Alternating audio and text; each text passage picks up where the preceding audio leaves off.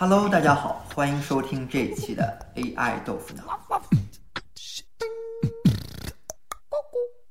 Hello，大家好，我是 Margarita。嗨，大家好，我是 Takila。我是 Rumble。今天呢，我们就想聊一个我们一直想聊，而且其实大家都十分关心的话题，就是群体的情绪以及群体的行为决策这个模式。这个东西其实我觉得在日常生活中，大家每天都会经历。就像我们现在每天在微博上如此不友好的环境中，然后会有被各式各样的舆论啊，然后超话里的话题啊、热搜的排名啊，在不同的群体中形成不同的共识。然后会有不同的意见与价值的产生，事情可能是在以往并没有那么常见的，但是在最近，我觉得一到两年中，我们愈发的能感受到小群体的凝聚性，以及某些群体他为了彰显他自身的价值，然后去做出的一些不是那么理智的群体行为。今天呢，我们也十分有幸邀请到了一位对这个群体的行为以及群体的情绪，呃，有一定的认知与了了解的朋友，就是我们的丧。然后呢，他呢是毕业于波士顿大学的经济管理的专业。然后呢，他就是用他自己经济管理的这一套理论，可以来解释一下这个群体的行为模式，来跟大家打一下招呼。哎，大家好，我叫丧，我之前本科在波士顿大学攻读的是经济系，然后辅修工商管理。研究生呢，在在康奈尔读的是应用经济系，然后在研究生做研究的阶段内。主要负责的项目是关于量化交易策略里面，把网络的讨论以及情绪趋势加入我们去这个交易策略里面这方面做的相关的工作。对，我还挺好奇的，因为你相当于是去分析这个网民的舆论，对吧？然后去再去跟不同的呃几只的一些股价去做对比的分析，所以你这样的一个研究的这个过程或一些你的一个出发点是什么样的呢？对，这个就是之前 Rainbow 也说到了，就是我们一个饭圈会有一个群体情绪出现嘛，对吧？对。那跟我们这个我研究这个群体情绪呢，跟饭圈其实比较相似，也是一群人，他们有一种，比如说有着共同的一个爱好，共同的一个目标，而去做一些事情。但不同的就是饭圈可能说是为了追星，他最后收获了，比如说啊，这偶像在微博上微博上热搜了什么之类的。对对对我们这些金融相关论坛呢，他们这样一种群体情绪，它带来的收益，其实最终就是为了赚钱。这个是跟饭圈它又像又不像的地方。我做的这个出发点其实是基于今年年初，今年一月份的时候，应该比较关心金融方面领域的朋友们都了解这个华尔街论坛，它叫 Wall Street Bets，他们一个对于游戏驿站啊。AMC 啊，诺基亚这些公司进行了一系列的轧空事件。轧空事件就是给我们带来了很多损失。其实，对，其实这个事情，像我也自己在做美股，这确实是挺出人意料，而且是我觉得华尔街应该算是多少年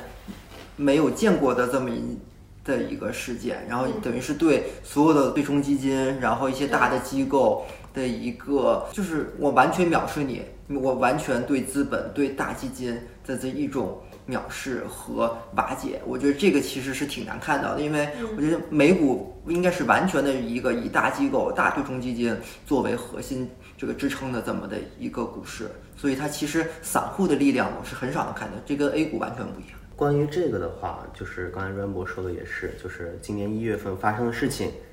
用一句话来概括，就是散户对抗华尔街精英。至于这个散户呢，具体来说就是 Wall Street Bets，或 Wall Street Bets 中文翻译我们可以叫它华尔街赌场，它有有点类似于我们国内的股票超话，但他们跟那些咱们国内，比如说雪球，他们可能还会去真的做金融分析不一样，他们更多聚集在一起，就是为了热闹，为了开心，为了玩梗，发一些表情包啊、傻屌图啊，然后晒自己赚了多少啊、亏了多少，其实。这个论坛在今年一月之前，大部分干的事情就是在干一些这种更跟微博比较像的这样一些事情。他们把自己没当做是投资者，他们内部成员呢，其实更把自己当做城市赌徒。他们把股票市场当做赌场。他们这个群体等于已经不是不是一个理性的投资。对，就不是理性投资。但我觉得就是很惊讶，就为什么他们会把一个月的薪水或者说自己所有的钱就能在一个市场里就这么，就像你说的梭哈，或者是做出这么极端的行为。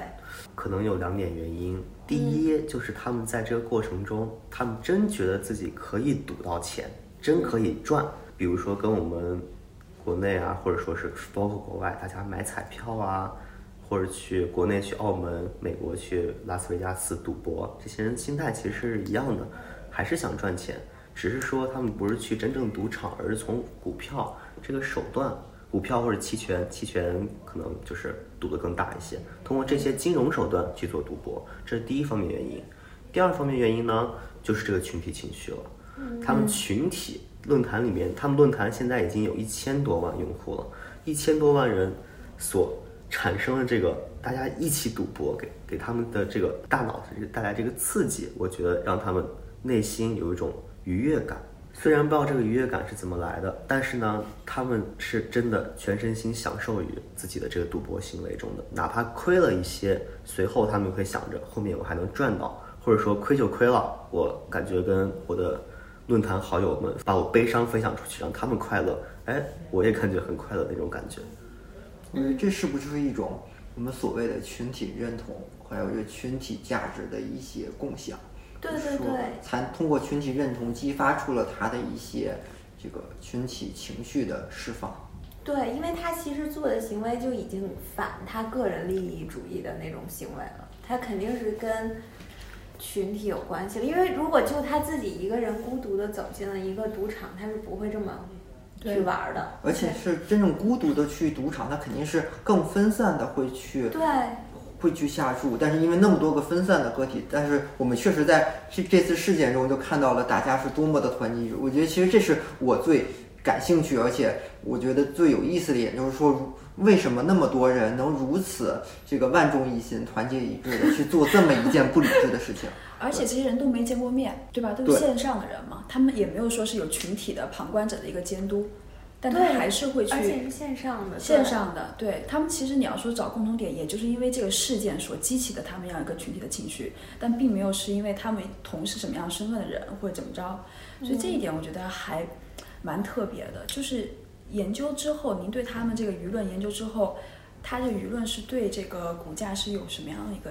影响呢？您这边的分析？说今年一月份之前嘛，他们这个群体情绪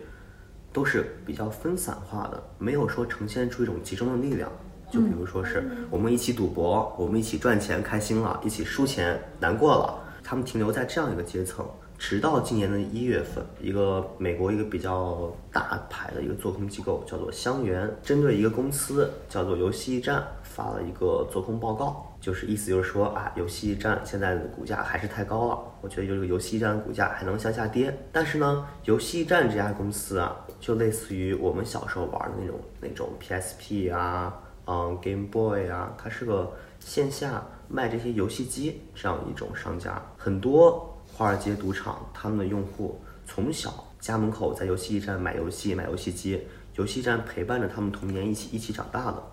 就是说，这个做空机构香园，它所发的这个对于有游戏站的过度过度做空，一方面激怒了啊华尔街论华尔街赌场的这些用户，另一方面呢，这个做空报告本身也存在一些不太正确的点。游戏驿站确实目前是一个亏损状态，但是呢。没有这个香园所说的那么过分。这两点原因的结合下呢，他们打算对抗做空机构香园，于是呢，他们开始大量的买入并且持有游戏站的股票，不停的在论坛上发帖，并且评论说啊，我买了多少，我买了多少，我还在持有，我还在持有，我继续买，大家继续买，这所产生了一个大家在一起保卫游戏战这样一种群体情绪。在这个情绪的裹挟下呢，更多用户加入。包括之前一些不知道华尔街赌场这个论坛的人，也加入到这个论坛里面，开始与他们一起行动，最终导致了游戏站的股票从几刀涨到了三百多刀，上升了一百多倍。我觉得最影响我深的就是，真的很多我的朋友，就是那些在就是纯的中国人，在美国，只是他们平常也会最多会买一些像 Facebook、Google 这种比较传统的正牌的科技股，但是他们也是正因为这件事情涨起来以后，就不同的人会选择，有些人选择做多，有些人会选择做空，就包括 AMC 啊、游戏驿站，他们完全的都完全是被这种舆论和情绪去带入进去了，因为像他们。就是我的那些朋友们以前完全不知道华尔街赌场，完全他们只是可能是传统的一些，就自己拿自己的四零一 k 去投一投，就是 Goo- Google、Facebook 这种。但是他现在就肯定是有媒体啊、舆论把它放大了，然后他们也去加入这场狂欢之中。就我觉得这个其实是可能是我没有想到的，因为不管是 AMC 还是 GameStop 这种东西，大家可能平常是不会去，至少肯定不是一个那么多人会去选择的标的。对，就好多都想不到，一般都是买亚马逊什么的。对，所以就能看出来，因为它是应该你做那个应该也是它两轮儿，对吧？就是等于说它一开始是一轮儿是对纯的野生的那一轮儿，就是群体情绪被激怒，就是儿时的那种支撑。对儿时的支撑就被这么一个大机构，我觉得这个这个里头也包含了就是那种群体之间的对立，就是散户就或者说弱者对于长期以来受大机构大机构的这种随意的这种被割韭菜，然后也到了一个爆发的点，然后而且又是小时候的那个什么，所以我觉得这是第一波。然后像 Rumble 说的那个。就是那种人出现了，嗯所以才有第二波。他那个其实是是几次，我记得是吧？就是两到三波，我一共记得。嘎空事件一直到今年暑假之前，一共发生了十一次，发生在八只股票上。哦可以说，啊、华尔街赌场在游戏一战之后，一方面是尝到了甜头，另一方面是这个群体情绪持续发酵。对随后，他们对 AMC、黑莓、诺基亚和一些我们不太知名的一些美美股，啊、又发动了嘎空。他们所谓的领导人说是这叫做社会阶层之间的对抗。嗯，他们认为自己一次次的对华尔街精英挑起战争，并且获得胜利。当然，有没有真的获得胜利呢？咱们随后探讨这个问题。但是在他们看来，他们是光荣的，而且有一种群体认同感在里面的。对，社会阶层其实是群体认同的就很重要的一个标签。就我们看到这个，像很多主要的能形成群体的标签，就包括社会阶层、呃种族啊、性别呀、少数族裔，就但这是种族的一一一个分支了，就包括什么你的性向、你的性少数群体之类的啊。嗯，对。但其实心理上的群体，它可能有时候也不受到这种社会阶层的一个限制。其实我觉得，为什么那么多像我的那些朋友们会去参与进去这么的一场，我觉得是狂欢也好，或者是一个疯狂的群体行动也好，说他的认同感没那么强。他不是完全的是因为这个跟那些论坛上的人去产生共情，他我觉得他并没有，他肯定是有一部分，当然肯定我的朋友们也不会是精英阶层，也肯定是在底层被相对而言被压迫的阶层，对。我觉得应该还好，应该也不是底层。应该没那么对，没那么低。我觉得还是偏接近于精英阶层的。我是想过，其实为什么我的朋友们可能会去参与里面，他其实的认同感是有限的，而他其实是因为他的这种得失损益，他是在里面，他是我靠我的得失损益来 cover 了他认同感的不足，我在里面我计算了我将来有可能能得到的收益。其实，在心理学里面，它的得失损益是各方面的，而我觉得在这个方面里面，它用了这个得失损益的这个模型，我觉得这是完全是这个金钱上的损益，我能看到我未来有可能的一个。很好的一个损益的程度，然后我来弥补了，通过这个我的收入来进一步促进我生成了一个认同，就因为它其实我觉得我的朋友们肯定不是那个华尔街论坛里那个圈子里面的人，当然，他也有可能是在网上发推、看看推的时候，被华尔街论坛这个情绪给感染了，嗯从而间接的加入了。如果他并不是华尔街赌场论论坛成员的话，他不是直接参与这个行为，但他跟着这个风潮，跟着这股浪潮买股票并持有股票的行为，他在背后也间接成为了事件的推手。他就等于是他的群体认同，我觉得是有限的，但肯定他也有一部分这个群体认同，像大家都爱玩游戏啊什么的，对。但是他我就是更多的考虑到了可能自己的一些得失或自己的个人的一些情绪，然后反而是加入了这个群体，然后我去付出了行动。这一点就是他们内部成员这个情绪非常有趣的点了。包括 Rambo 说他的朋友，他他会考虑个人的得失。比如说，他投了五千刀的成本进去，股票翻一倍翻到一万刀的时候，他会想要卖出了。对，但是呢，这群最忠实的华尔街赌场的成员呢，他们是不会这样干的。他们会在股票只有几刀的时候买入，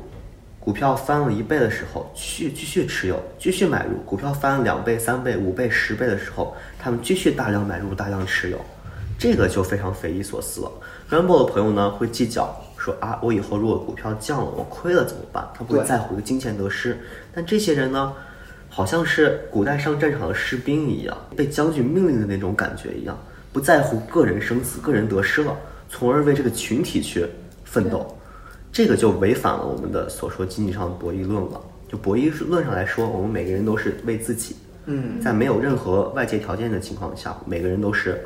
自己利益最大化。但是很明显，在这次嘎空事件中，这些最忠实的华尔街赌场的用户，他们把自身利益放在了群体利益的后面，很值得让我们思考一下这个群体情绪所对个人的一个思维带来的影响。我觉得这个就是很明显的一个群体利益的一个内在化，就把群体利益内化成了一个这个自身的利益。就我自己的利益其实就是完全就是群体的利益。对，你知道这个让我想到特别像那个直播那个刷钱，嗯，就我觉得，就他刚才说的时候，我觉得完全就是那种情绪，就是我已经不在乎自己得失了。然后那个就是我们一群人在战斗，就是 大家给我上什么的那种，而且是在单向完全牺牲，是没有任何回报可言的。但是我觉得那个时候也有那种感觉，所以说他肯定那个主播的一些话，或者说整个这个情境也触发了你某种内在的一些，就是你都已经失控了，就包括我都失控过，就是我会、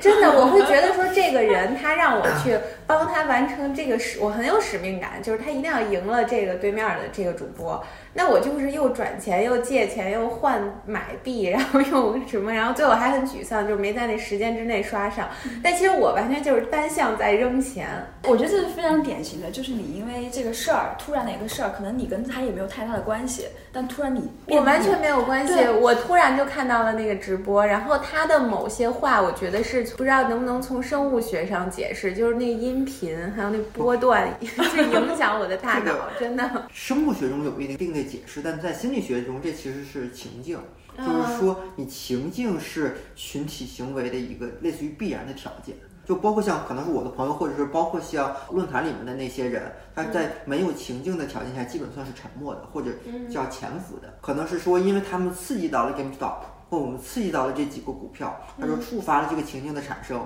嗯。呃，然后在这个情境的环境下，他们不断的去释放出这个自己的情绪，然后产生了更强烈的共情，然后从而来去有了像买股票这么的一个决策跟行为。所以群体情绪它导向的一定是一个比较偏无无意识的，就非理性的这样一种行为决策。因为你的理性是个人主义对，对因为在你在我们大家心里，就是所谓那个理性是以个人利益出发的才叫理性。嗯嗯，所以你他一群体就不是理性了，但也许人设计的就是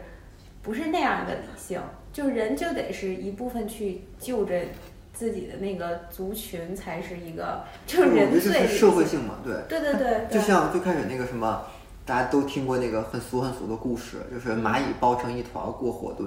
我觉得这个就是，啊嗯，就是很多社会性动物嘛，只是人对人的社会性可能没有那么强，对你不会是说我牺牲可能百分之三十的人，换取后面百分之七十的人，可能大家现在会去探讨我是否这个百分之三十人的这个道德和这个正义性的问题。这个包括你们刚才所说的这个群体情绪是否就一定是非理性的？十九世纪的时候呢，一个法国心理学家叫做勒庞，他写一本书叫做《乌合之众》，里面有一句话其实就是代代表他的一个意见，对于群体情绪，就是一个个人一旦成为群体的一员，他所作所为就不不会再承担责任。这时候呢，每个每个人都会暴露出自己不受到约束的一面。所以说，群体追求和相信的从来不是什么真相和理性，而是盲从、残忍、偏执和狂热。哦，群体一定是非理性，其实这个挺、嗯挺强烈的一个观点。它等于意思就是说，法国革命的巴士底狱的这个群体，就是法国闹革命这帮人，就是不理性的。他等于是保皇派，但就是这个东西吧，社会进步确实也需要这些群体，对吧？但是难免会牺牲，起义就会死人。那死掉的人是不是群体情绪的牺牲者呢？但对于社会整体进步来说，促进了社会进步。他勒庞他在那个书里面分析的群体，不是说我们的讲的以社会阶层，或者是因为你有一些物质上的贡献而形成群体，他在里面的概念心理群体。所以说，他的这个心理群体，它也就是某一个外界一个刺激或一个国家大事，它多的弟子也是在政治一个环境里面嘛。所以他还是以一种外界刺激来形成这样一个群体。来去定义这样一个群体的，就是说，你可能六七个人，我们因为一件事儿，嗯，然后突然引发了我们这样共同的情绪，也叫做群体。但如果一千个人，他并都在一起，他也是同样一个社会背景、教育背景，但他也许也不是一个群体，因为他没有激发你这样一个群体的情绪出来。那如果一旦这个群体的情绪被激发出来之后，那这个情绪它就是不理性的、偏激的、冲动的，容易被传染的、被暗示的，可能会被很多谣言再一次去。翻掀起来的，对吧？它是这样一个定义。我觉得它可能更多的是在这样一个背景下做的一个阐述。如果我们是讨论心理群体的话是这样，但如果是别的群体的话，它还是会受到很多社会利益的一些影响。影响，对。对，我觉得勒庞他提出的这套理论肯定有他自己的时代性，然后也不完全适应于现在的这种环境。甚至我觉得像他说的那种群体的这种无意识嘛，他一直在说群体的无意识，其实跟。现在不管是这个华尔街论坛还是饭圈的这种行为，也不完全的一样。但他所说的无意识，其实更多可以解释为就是整个群体听命于领头羊，嗯，也不是完全的没有意识。这个与目前不光是华尔街论坛，还是说是饭圈的，比如说一个超话的管理者，嗯，其实还是比较类似的，都是。整体一群人听命于一个人所形成的一个这样一个群体，包括与我们刚才所说的，就是根据你在社会中不同的阶层啊，不同的属于比如不同不同人种、不同的公司、对不同的学历、不同的地区，包括这些所划分的群体，我觉得不同点就在于它有一个核心领导，它有一个意识，嗯，这个群体意识另一方面。就激发出群体情绪，这个有点反映出意识的问题，就是你的那个行为决策，你那套参考标准，就是那个坐标系完全变了。你要是真没意识，那你就没有变化，对吧？对，而且其实就以个人来说，不说群体，你的决策可能很多都是在无意识本能之下去做的决策。对你要是无意识，那你就没有，你就不应该有群体的那种行为，你就完全只是你个人的一个。无意识行为，那你其实你每一刻都也许属于某种群体，就比如说，我们都是在一个公司里工作的时候，那那个就是在一个公司场景，对吧？对。然后跟我离开，比如说某一天我离开我工作的公司了之后，我就不再属于那个群体了。我觉得我对很多事情的判断，就真的是主观的判断啊，就会有变化。这肯定是你公司会。有一定的要求，我觉得现在尤其是大公司，愈发的去注重大公司员工之间内部的心理建设和公司认同感，就所谓的这价值观的这种价值观的塑造。像大家可能说的比较多的，像阿里啊、华为啊、阿里、华为这种会派政委进去，然后会去塑造那个团队的意识，会去塑造你集体的这种感觉。对，包括你说的领头羊，就是他们都塑造自己的那个 CEO 或者什么的那种。精神象征，对精神领袖形象。关于这个，我我我猜测的这个情绪情绪产生原因，第一是领头羊，第二呢，我觉得就是 Rambo 之前所所说的这个情境，比如说我自己，假如在一个公司工作，那么平时呢，大家都是同事，和和气气的，没有任何就没有比较明显的情绪情绪产生。比如说突然有一天，隔壁公司有一个人过来喊。啊！你们公司的人都是弱智。如果这种情况出现呢，那一下子整个同事同仇同仇敌忾了，有一种群体情绪产生了。这是第一种情景。第二种情景呢，老板突然非常大方，决定给每个员工发股份，一下子大家的情绪情绪被点燃了。啊！我们要好好工作，我们要九九六，我们要为老板们拼命。平时没有的情绪，在这样一个情景下又被点燃了。这我感觉可能是激发情绪情绪的第二种原因，就是说有。特定情境出现，呃，就刚刚那个上提到这个领头羊，还有情境，其实大家觉得就未来这个事儿，嗯，算是一个 比较相关的一个例子吗？算吧。对未来车主这个就挺邪门的，就对我也想到这个，是吧？嗯，但我觉得未来好像有领头羊吗？有啊，有李李斌啊，李斌啊嗯是吗？他属于号召力很强那种，是吗？他还行，他汽车之家以前的老大，在在汽车之家哦他积累了足够多的媒体资源，然后还有粉丝。你要说这个，就想起来原来的那个张一鸣了。他以前做的那个叫什么内涵段子哦内，涵段子他我觉得是属于这个方面的鼻祖，就是玩精神领袖跟玩群体，还有玩这种所谓的心理的，嗯就是这种。他以前内涵段子不是说做到就是互相，就是你车上贴着内涵段子，或者你身上哪儿穿着，嗯就是这个群体认同感超强，就好像他们说当时手机你发一个就是内涵段子兄弟在这儿，然后立刻过来，比如说一公里之内就就能聚起来。这跟未来车主也比较像。我觉得就有点像，所以我就觉得就是说，你说的那一点嘛，就是说搞这种的人，他其实是对这种东西，他肯定是掌握了密码的。他知道怎么去操纵舆论。对对对，嗯，其实很多时候的一个情绪，更多的就想还是基于一些呃愤怒，或者是对不公平的一种自己内心的或者内在的一些对内外阶级差异，或者是这个经济水平差异的一些追求，或者有一些内在诉求。对，相对而言，正面的一些的情绪有感染力，反而在心理学上他们说是偏低的。对，负面的事件很容易激发人的情绪，这个就跟之前呃那天跟向说的那个脱欧事件那个是一样的。就脱欧那个，就大家就了解那个卡明斯嘛，嗯，那他相当于就是当时脱欧那个事件主导拉票的一个负责人吧，可以这么理解。然后他当时的话，当时英国的现状是留欧派其实是占大多数的，脱欧派其实是是比较少的。没错。对，然后卡明斯呢，当时他是相当于是通过我先去调查你每个人的社交数据，然后去发布一些问卷给大家，比如说就是大概知道你隐藏的一个对于欧洲这样一个欧盟的这样一个意向，然后再给你发这种政治广告，就可以激激怒他对于这种欧盟的一个负面的影响。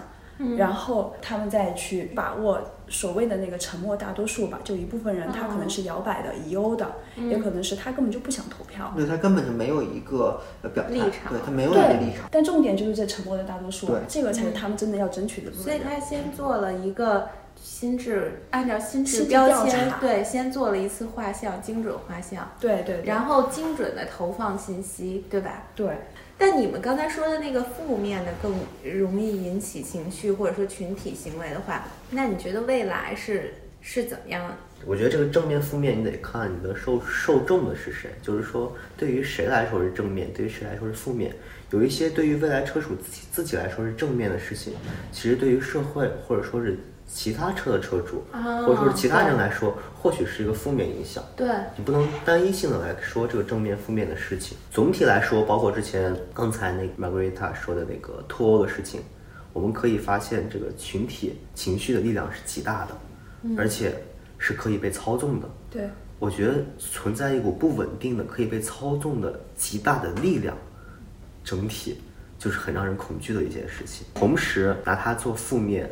的东西，可以做到很好的效果。当然，也可以说会有一些正面的这个群体情绪力量，但是总体来说，我是感觉很挺让人担忧的。反正，尤其现在互联网传播情绪这么快的情况下，我觉得群体情绪这种东西还是很值得让人去思考一下。自第一，自己有没有被影响；第二，社会会怎样会影响。所以说现在才会有很多网暴事件，对吧？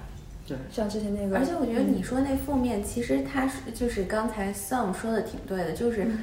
你比如说未来出事儿了，这就是一个负面，负面就跟说 GameStop 不值得这么多钱，这对于他的 lovers 来说就是一个负面事件。所以这个就激发了，就是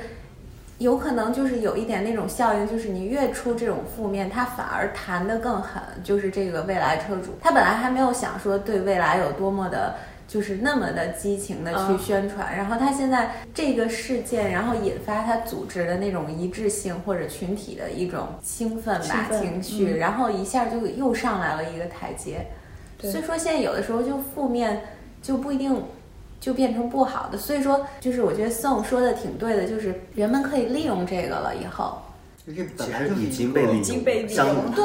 所以我就想到影响世界大事。对你如果做营销的话，你比如说我要营销这个东西，我可以靠激起这个东西的某种负面，然后让人出来站它正面，这就是为什么我们现在一直在说要建立一个认知或认同。就如果你有了认同，你就说就能带动你的情绪。就是一个认同的话，在在一个情境或一个事件的促使下，只要我有认同，我就能爆发出极大的这个能量。嗯又进一步甚至也能造成这个不稳定的这种因素。对，嗯这其实就是一个群体认同的这么一个力量。刚才说未来的话，它可能确实没有那么多。它最开始的认同肯定不是基于负面的，它还是基于这个我们叫群体效益。它这个群体效益就是我们这个群体有一个共同可以努力实现的目标或者信仰。就是说，我们对有一个信念在这里，就是说，哎，我们相信稍微做高端一点电动车或者国产的车，不管是对电动车也好，对国产车也好，是有一定的这个信念在这里的。对，所以的话，他们是为了这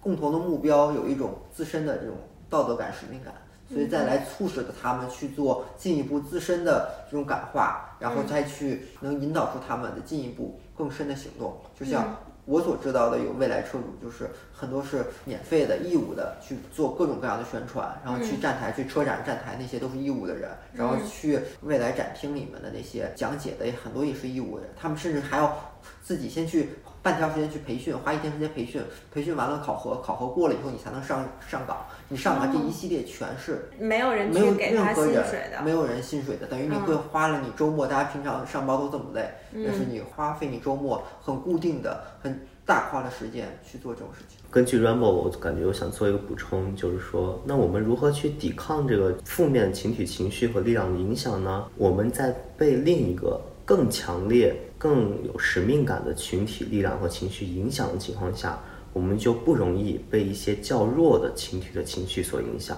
群体情绪和力量也是有强弱之分的。你在一个较强的群体情绪和力量的感染下，你就可以抵抗一些较弱的情绪和力量。我们我觉得我们就是目前要做的，就是寻找一些正面的群体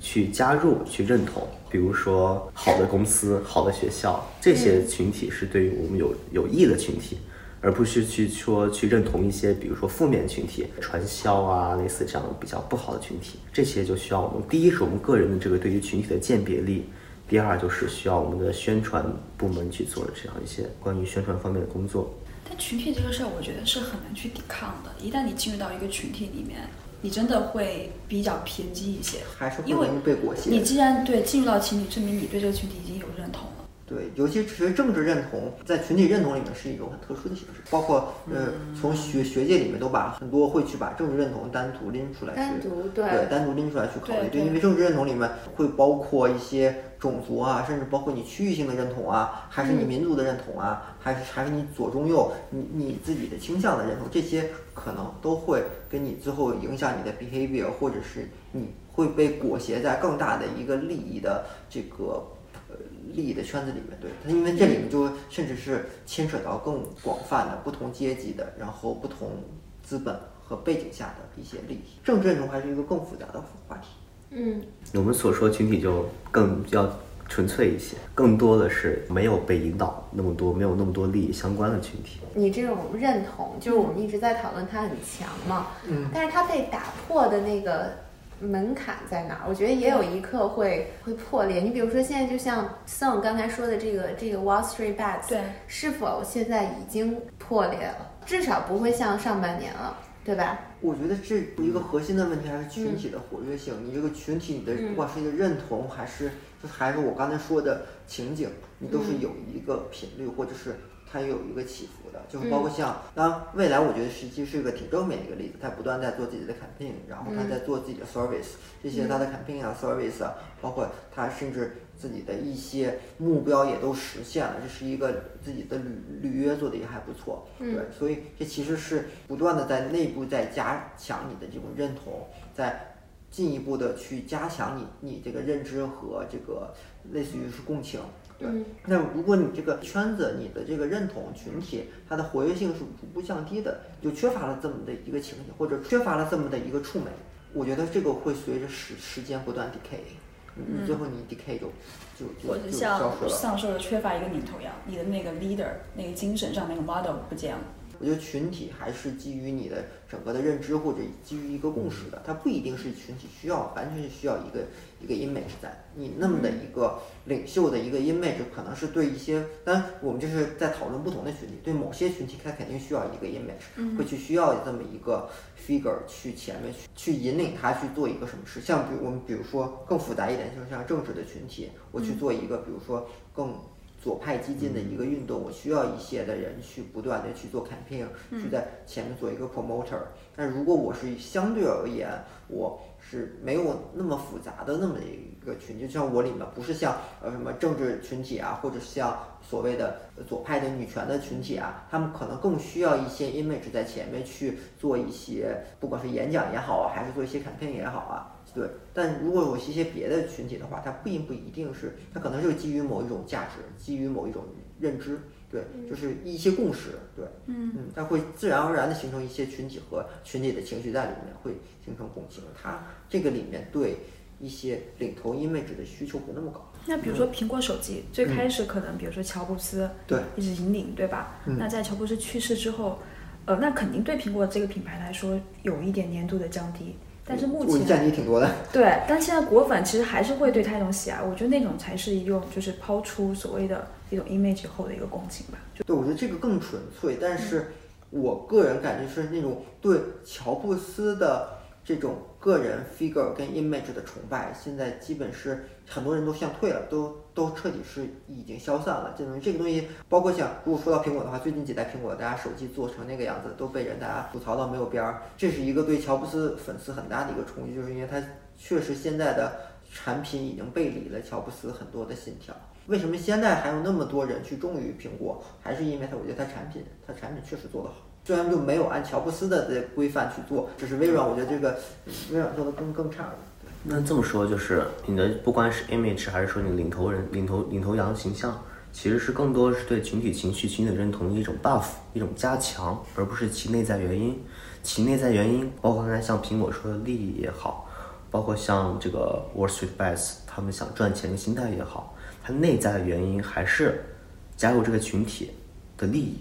群体利益与个人利益，嗯，的重重叠性。对，等于人还是有一定的社会性，就是还是需要有归属感。就是，那种为什么会说那些被孤立的人会去，就类似于都被孤立，其实就等于被霸凌。这其实就是你或多或少都会去选择，依据你的兴趣也好，依依据你的利益也好，还是依据 whatever，你都会去选择加入一定的群体。所以说是群体满足。人的这个归属感这一根本需求，社会性，社会性对的。我的群体不不只满足了 belonging，它肯定还满足了一些，肯定还有别的。对，belonging 是一部分。呃，就是一个群体，比如说你们都是，就是大家我们都是很好很棒的人，我们变成一个群体，我们去做一个决策会比一个个体做的好吗？我觉得这其实就是就回到曾经的精英主义，或者你的到底什么是民主？嗯，这个其实就是甚至于。就变成了民主到底是不是一种可行的，或者是普世价值？从价值的角度来说，我还是很认同，就是群众的，就是我觉得群众或者整个一个群体还是能输出一个符合大多数人利益和大多数人价值的这么一条东西。我觉得这也是普世价值的一个核心。对，但是确实就像勒庞所说的，这个。你群体的话会变成乌合之众，你会变成一个你的意识跟你的领袖都会不那么明确，然后你会互相的会去冲散，然后会去被激进的情绪所感染。对，嗯，这个很难。所谓三个臭皮匠胜过诸葛亮嘛，是吧？就群体来说，人多一定是力量更大的，但就是说人多了以后做决策是否比单个人做决策来说更有智慧？这个我觉得是刚才的问题关键。对，力量来说一定是更大，但是更更有智慧吗？不一定。你看现在你群体选出的就是拜登，对吧？嗯。你拜登就就就是，我这个说不清楚啊，但是我就觉得你你没法验证。我觉得像像你说，那我我反会说是群体选出了特朗普，这其实是更是一个你整个你所有的。基于你的某一部分认同，然后你产生了情绪，情绪在传染，就是这种情绪其实很传染的。甚至于，我觉得是当初，包括像在袖带，袖带的美国人会去，就算我以前可能不支持这个 Trump 的，我会被情绪所感染，我会去被周边的人所传染，所以然后我会去想进一步的融入跟共情，然后所以才会形成了整个袖带由蓝变红。放在你个人出发点，你自己觉得自己的决策好，但是你这个决决策对于旁人带来的好处呢？对于社会，我就说我还是认同普世价，就是说肯定还还是从从民主的或者说是大众决策的好，但是个人的优势毫无疑问。还有，如果一个在一个群体里的话，你可能不会选择去决策，你可能会跟随，就是从众心理，你可能不会贡献你的决策的智智慧了。是，那就得看这个群体，他领头的人决策是怎么什么样的水平，嗯嗯，还是说那没有领头人的群体，也就倾向于没有什么作为吧，也倾向于不会产生什么。所以我觉得你很难验证，是因为你你如果选择了，嗯，最后你的好与坏其实是被你这个结果又左右了一遍，就是你你选择了这个，然后这个群体，比如说他所谓那个决决策对世界做出了改变，那你你就已经被他，就是你改变了。就他的角色已经把你改变了。对，就是他反过来影响你了，因为你选择这个群体，然后最后你，就是绝大多数人选择这个群体，那这个世界规则就是由这个群体来，就是更强的发挥一部分规则，你你就很难再去说反过来再去看哪个是对错了。就不，所以还是就你要先有一个价值的认同，就不管是价值的认同还是 belonging 的认同，所以你还是要基于这个认同才能形成这个群体。嗯。对，然后的话，你在群体里面，首先是基于绝大多数事情，还是今天所讨论这种狭义的群体，还是就可以直接表态的，因为它是基于某一种认同，我是基于这种认同，我是不是那么民主的，或者是说我本来就是这个群体里的人，只是嗯。更多的是说是想说我们这个群体跟外部群体的一些对抗，而内部的话，还是我们要会不断的靠情绪、靠事件、靠情境来把他的很多的情感跟行为调动起来，然后去做出一个符合自身价值的，可能会不断慢慢激进的的一个行动。其实如何去控制一个群体的演化和它的这个激进的程度，这是一个很好的一个 topic。对，对，我觉得这个可以就是用在很多商业行为上。现在如果说用好了的话我觉，得更多甚至于是用在政治行为上，就是 对。控制政治的极端事件上。对，那你用在政治，你肯定是就是你最终目标肯定是你想用在政治行为上嘛。但是如果你操纵不了的话，你从商业上先操纵也，如果能操纵已经不错了。而商业上更多的操纵就是制造像不管是果粉，还是当初锤子粉，还是现在所谓的未来粉，都是这种我基于一种情感，然后基于内心的价值，然后去做这种 campaign 或者做这种营销。像在政治上，那就是说我们对一些政治群体的瓦解如何去做，这其实是很至关重要。就是说，如果我没有去做一些政治群体的瓦解，那很容易会出现一些政治极端分子。其实形成一个大多数人价值统一的或者很有归属感的群体是极其危险，就是我们刚才说的啊，反而是一个在绝大多数人统一的群体里面会不断的激化。这其实才是我们所追求，不管是国际化还是我们在追求 diverse 的一个原因，就是说我们更希望大家能各抒己见，能有不同的声音，然后去更发散去想问题。你这个群体占总共 population 里面足够大的话，它只会向不断激化、极端极端的发展，因为没有别的约束条件。